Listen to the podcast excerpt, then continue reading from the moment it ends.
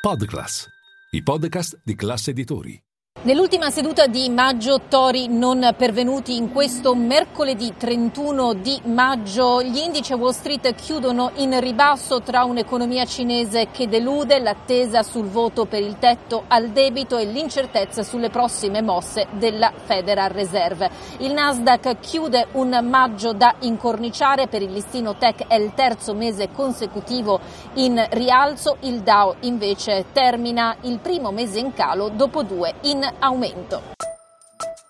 Linea mercati. In anteprima, con la redazione di Class CNBC, le notizie che muovono le borse internazionali. Sul tetto al debito è cominciata la discussione alla Camera dove comunque alcune ale più estreme del Partito Repubblicano sembrano eh, creare un pochino di maretta, ma lo speaker repubblicano Kevin McCarthy è convinto di avere i voti per portare a casa il via libera. A quel punto passerebbe la palla al Senato e poi successivamente servirebbe la firma del presidente Joe Biden. Quanto alla Federal Reserve sembra che si vada per la riunione del 13 e 14 giugno verso una pausa definita da Falco e quella indicata sia da Philip Jefferson, governatore, sia da Patrick Harker, presidente della Fed di Filadelfia. Secondo entrambe eh, potrebbe essere ideale aspettare ad alzare nuovamente i tassi per valutare i dati in arrivo, ricordo che il 13 ci sarà il nuovo dato sull'inflazione, ma che uno skip non è un, necessariamente una pausa, questo significa che il picco dei tassi potrebbe non essere stato ancora raggiunto. Più Falco Loretta Mester della Fed di Cleveland che in un'intervista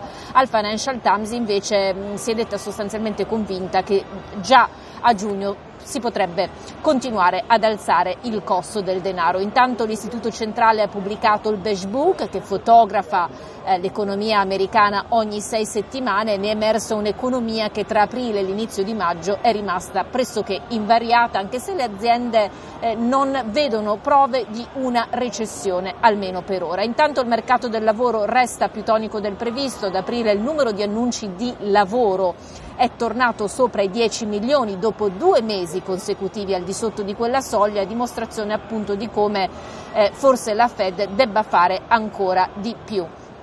Quanto al quadro diciamo, eh, geopolitico, su questo oggi hanno fatto eco le dichiarazioni giunte dalla Cina del numero uno di JP Morgan Jimmy Dimon che sostanzialmente manda dire sia a Washington sia a Pechino di tornare a parlare anche perché serve che l'economia della Cina cresca e affinché questo succeda serve anche che il governo di Pechino eh, sia chiaro sulle sue politiche. Peraltro eh, c'è chi ha interpretato un'apertura di Diamond a un ruolo eh, di tipo eh, pubblico eh, perché ha detto di amare il suo paese a tal punto che forse in futuro potrebbe ricoprire un qualche non specificato eh, ruolo. A questo proposito l'edge fund manager Bill Hackman ha eh, pubblicato un lungo Twitter in cui di fatto fa un endorsement per un Diamond eh, presidente. Secondo lui potrebbe battere sia Joe Biden sia Donald Trump e sarebbe la figura perfetta per gestire il maxi debito statunitense. A proposito di elezioni presidenziali, la settimana prossima attesa la candidatura dell'ex vicepresidente di Trump Mike Pence, in questo caso l'appuntamento è il 7 giugno in Iowa, sempre la settimana prossima, attesa anche la candidatura dell'ex governatore del New Jersey Chris Christie che inizialmente era un alleato di Trump e poi da lui ha preso nettamente le distanze.